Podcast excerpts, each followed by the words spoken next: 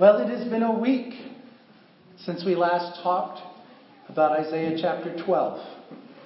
And if you remember, those of you who were here and were awake, um, I'm kidding. Um, you'll remember that we looked at all of Isaiah chapter 12, all six verses, but only the first three did we talk about. Because, as, as you may recall, this chapter of Isaiah is the closing of the section of Isaiah known as the Messianic or the Emmanuel section. And so this is the, the whole story at this up to this point has been about how God is present with us and we can trust God and He will take care of us.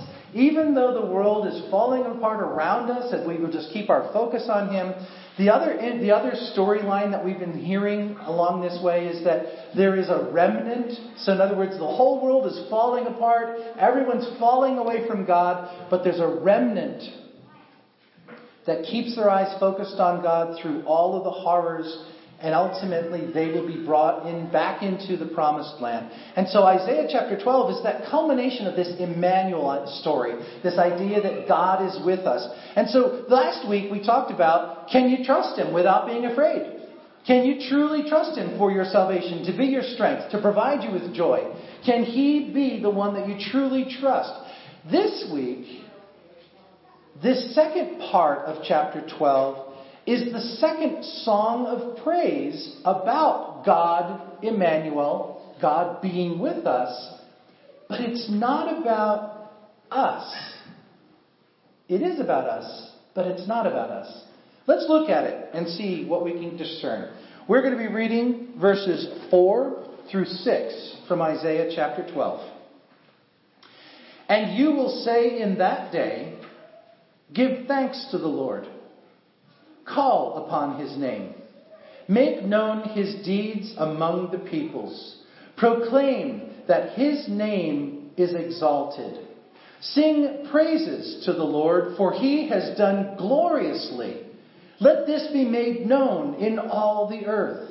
Shout and sing for joy, O inhabitant of Zion, for great in your midst is the Holy One of Israel. If we were to break this down, let's just take some of the elements of this song of praise. The very first thing is to give thanks. Why do you thank someone? I'm sorry? Because they did something for you. Because they did something for you, or because they gave you something. So, I'm sorry? Appreciation. They gave out of the goodness of their heart, and so you show appreciation, you say thank you. It's a common courtesy. It shows that you didn't take for granted that which they did for you or gave to you. I have a relative. I won't name the person because this is being recorded and they might eventually hear it. But I have a relative that will call me or send me an email within a week of her having sent me a gift. Did you receive it? Yeah? Never heard anything about you receiving it. Sorry. Now, there's a, there's a situation there where I'm not being honorable to that person. Okay? I'm not honoring them. Because they, of the goodness of their heart, gave me something, and it's a common courtesy. I should just say thank you. And in our day and age, how hard is it to send an email or a text? Now, if you really want to go over the top, get a pen out. Take a piece of paper, scratch the words, thank you, love Elsie, fold it in half, put it in an envelope and put a stamp on it and actually go to the post office and drop it in the slot. There's a lot of effort in that. Oh my word! You will not understand. My wife gets praised all the time. Why? Because she writes notes to people. This is not done in this day and age. Okay? It's an over the top expression. But see, the person in my life grew up in the era when it was just common courtesy. You receive, you say thank you. If the person's not physically present with you, you grab a piece of paper and a pen and an envelope and a stamp and you take the 30 seconds it takes to write thank you. How hard can it be? And in, in my relationship as a younger person, I would take offense thinking, you're forcing me to thank you. But if I look at it from their perspective, they feel neglected. They feel you didn't appreciate them. Why did I even bother? Give thanks to God because of what He has done for you.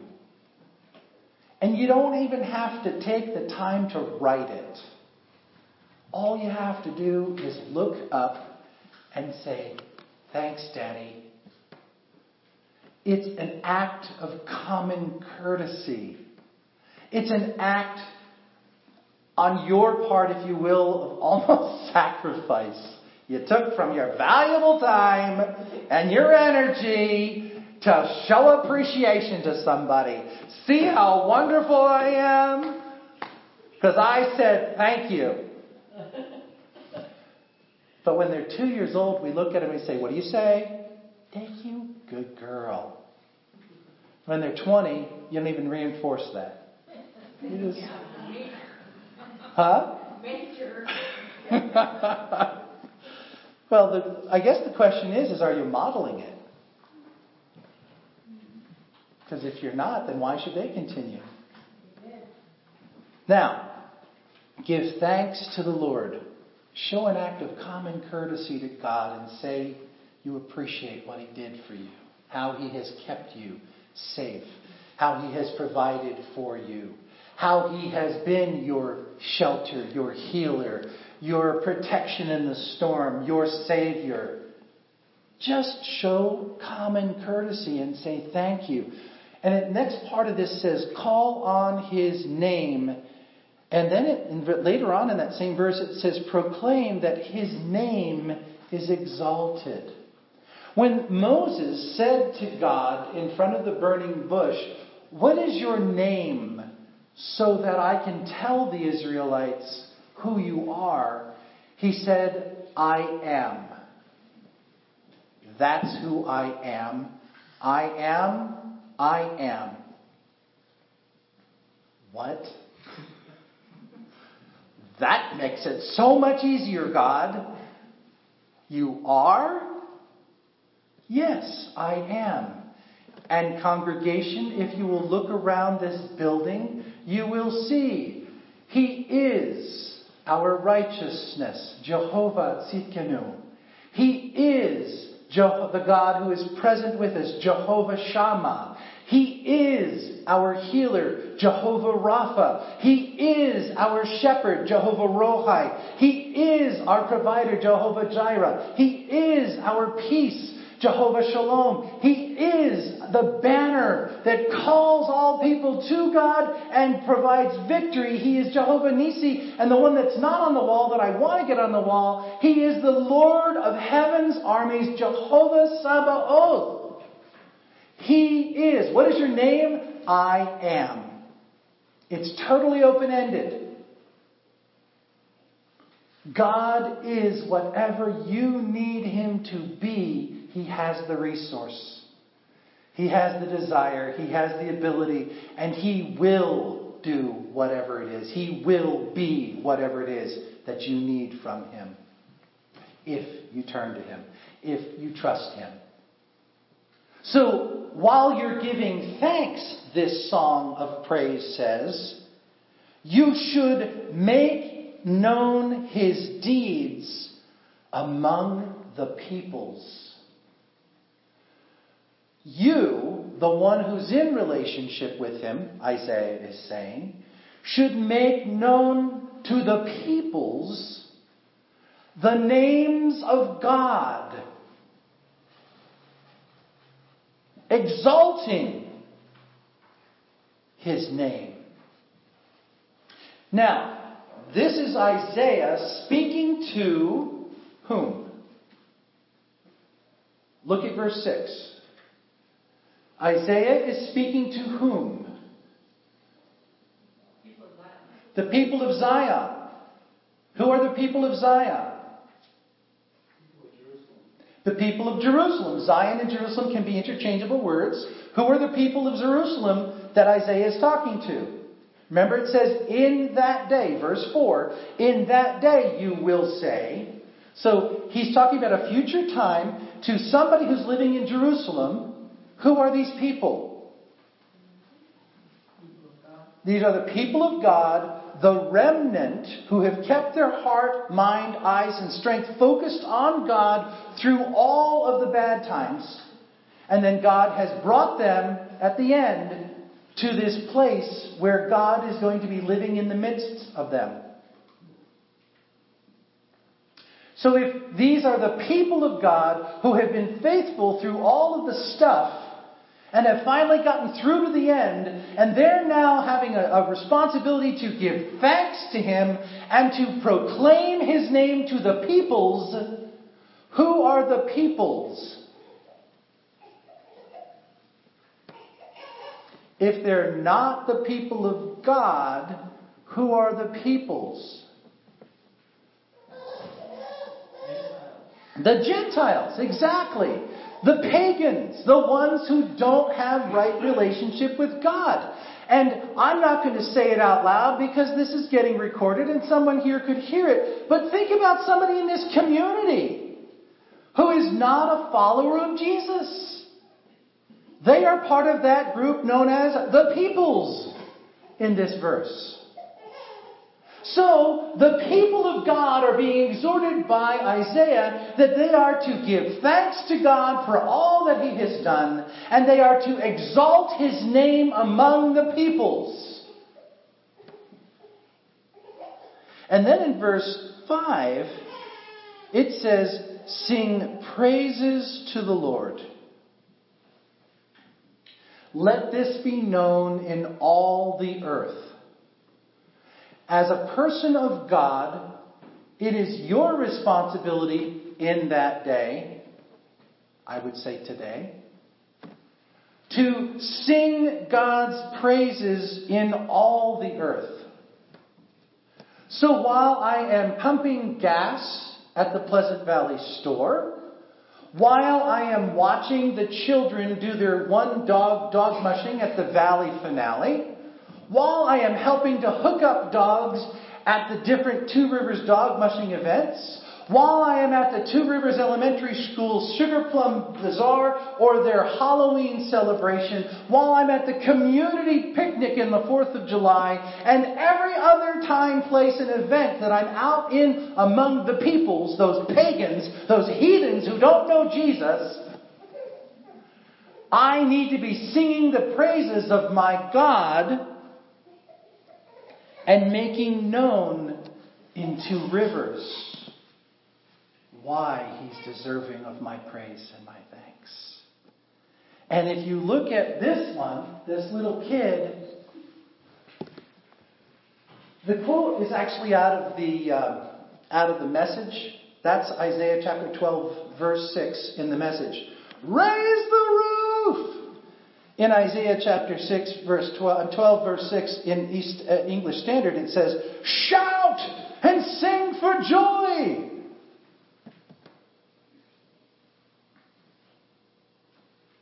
I'm not comfortable doing that. They'll look at me strange. They'll think I'm just a holy roller and I don't care about anything but God. I'll be ostracized.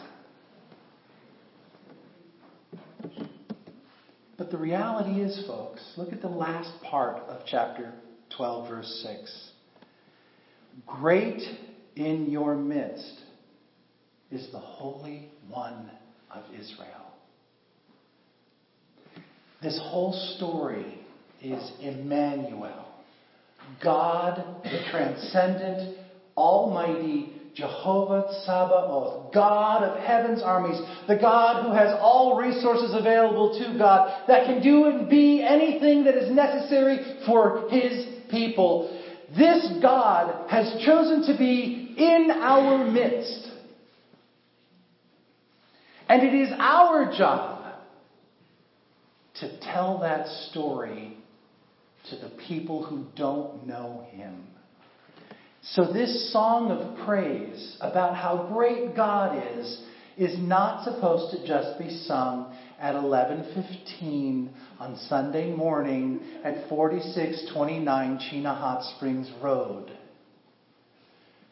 It's supposed to be sung while you're pumping gas and getting your mail and having a cup of coffee with your neighbor or having a picnic or out in a community event or while you go over to help rake out and muck out because the breakup has been so bad. Whatever the case may be, as you're standing beside the person who doesn't know God, your responsibility is to sing God's praises.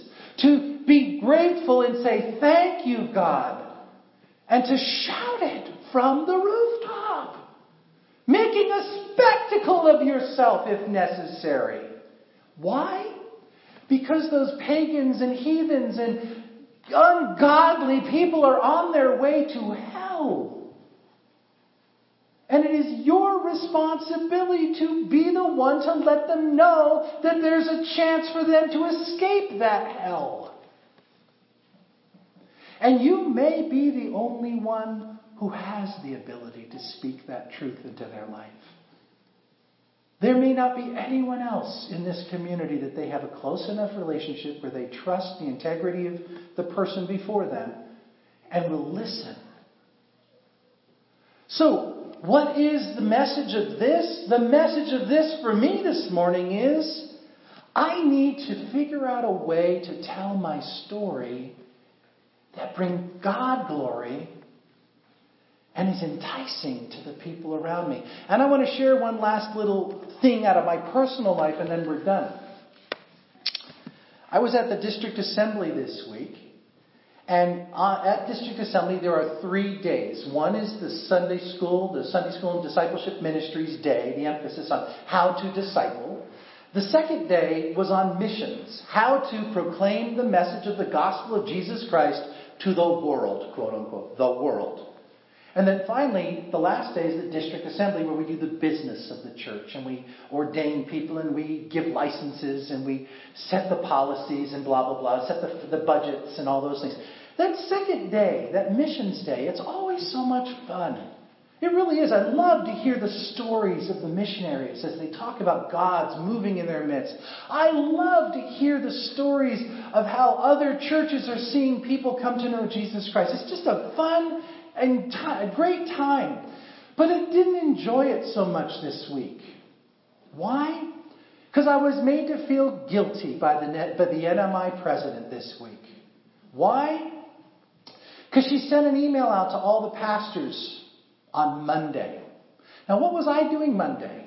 I was being holy. I was driving to Anchorage so I could go to business meetings.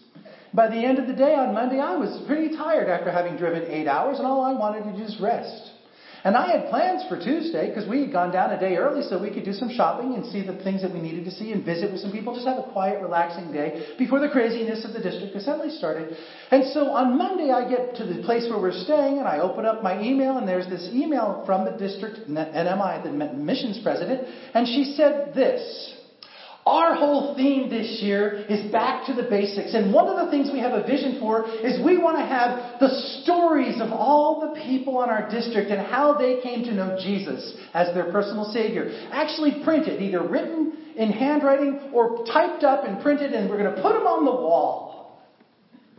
Are you kidding me? I just drove 350 miles and you're now asking me for this? You could have asked me this weeks ago and given me time. God. Yeah, I've got my computer with me and yeah, I could type it up. It's going to take me at least an hour to put my thoughts together and come up with something coherent. This is ridiculous. So I took an attitude. Then Wednesday night, after the Sunday School and Discipleship Ministries assembly meeting is done. The missions council begins gathering. My wife is a member of the council, and so I'm stuck there. Everyone else is going out having coffee and telling stories, and I get stuck watching these people work. And so the missions president looks at me. She says, "Well, since you're not doing anything, you want to put together the Jesus, the, the cube, the evangel?" Sure. So I'm putting together the Evangel Cube so they can have something how to, how to tell the story of the gospel. And while I'm doing this, she looks at me and she says, Bob, I didn't receive your story to put on the wall. You're right. You didn't. I wonder why. And I wanted to say, if you had called me a month ago and given me a chance to put something together, maybe you'd have it. But you call me two days before the district assembly on the day I'm traveling, and you simply just put, put it out there? Come on, this is ridiculous. I didn't say any of that. I'm just harboring all this ill will in my heart. And after it was all said and done, I told my wife this morning, I was saddened because the vision that this missions president had was that they would gather all of these stories on the missions day and put them on the wall and that they would be there the next day for the district assembly for all the people to be able to read and see and be blessed by how God had called the people of God into relationship with Him. You know how many stories were on the wall? Three. You know how many district, how many pastors and ministers we have in this denomination? I mean, in this district, thirty. And I was one that didn't. And I thought about that. I, I literally I thought about it over the last few days because God's kind of been like, how hard would that have been? Who didn't get blessed because you wouldn't tell your story? And my argument, honestly, I was trying to argue with God. No, no, come on, God. You knew my, my schedule was pretty full this week. And you know the week before it was pretty full. And you know the week before it was pretty full. And I didn't have the time. And God was like, Really? You don't have the time to tell a story about how I brought you into relationship with me? Well, God, it would take a long time just to type it out. Well, Bob, you've known me for 45 years. How hard is it to put together a five minute discussion on what it meant to you to be a, a child of mine? But, but God, no, Bob. The reality is you should be, as 1 Peter 3.15 says, be ready at any moment to give the answer for the hope that lies within you, Bob. It shouldn't take you a week of drafting a coherent document so you can tell the story of my love for you, Bob. You got an attitude, Bob, and you got a problem, Bob. And the next time somebody asks you for a story, you better have one ready to spit out right then and there, Bob. Because if no one else in the district has one, you should. You're an elder in the Church of the Nazarene, for heaven's sakes. Your job is to proclaim the message of the gospel. It's not just something you do because you love me. It's your job. You get paid to do it. Yes, sir. Yes, sir. And that's something I have to do. I have to draft a couple, three paragraphs so that in a moment notice when someone asks me, How did you come to know God? I don't have to spend an hour or two putting together a, story. It's right there. I've already prepared it. And I may not tell it word for word from what I wrote on the page, but it's already been processed and it's ready to be spoken. Because you see, when you're sitting at the coffee cup, and you don't know that your neighbor just got word that their husband is terminally ill and has less than three months to live. And this is the moment as you're sharing that cup of coffee when they finally turn to you and say, I don't know how to live like this. I need something to give me the strength that I need to get through this. And it's that moment that God has opened for you to speak your story. You don't have to be a theologian. You don't have to have all of the answers. You just have to have a story that's real. That tells them, like my sister this morning said during our worship time, I used to hate the song of Jesus is my victory, or victory in Jesus, because, but now, because of what God has been doing in my heart, I truly trust him and I'm not afraid. How long did it take her to say those words? But she had thought through those words earlier because she shared them with me a week ago.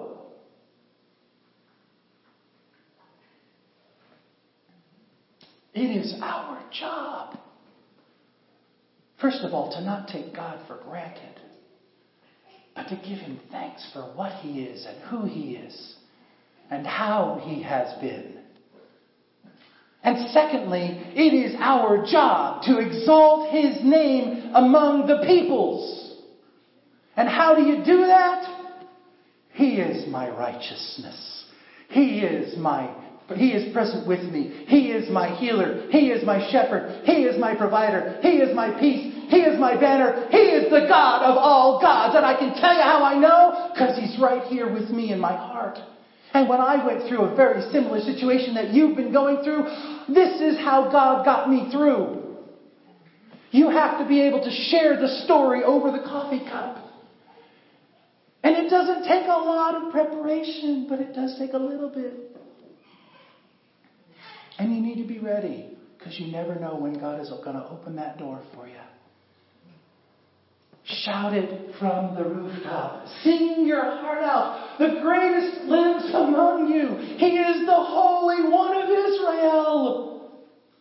And you may be the only one they can hear it from. Be ready. Let's pray.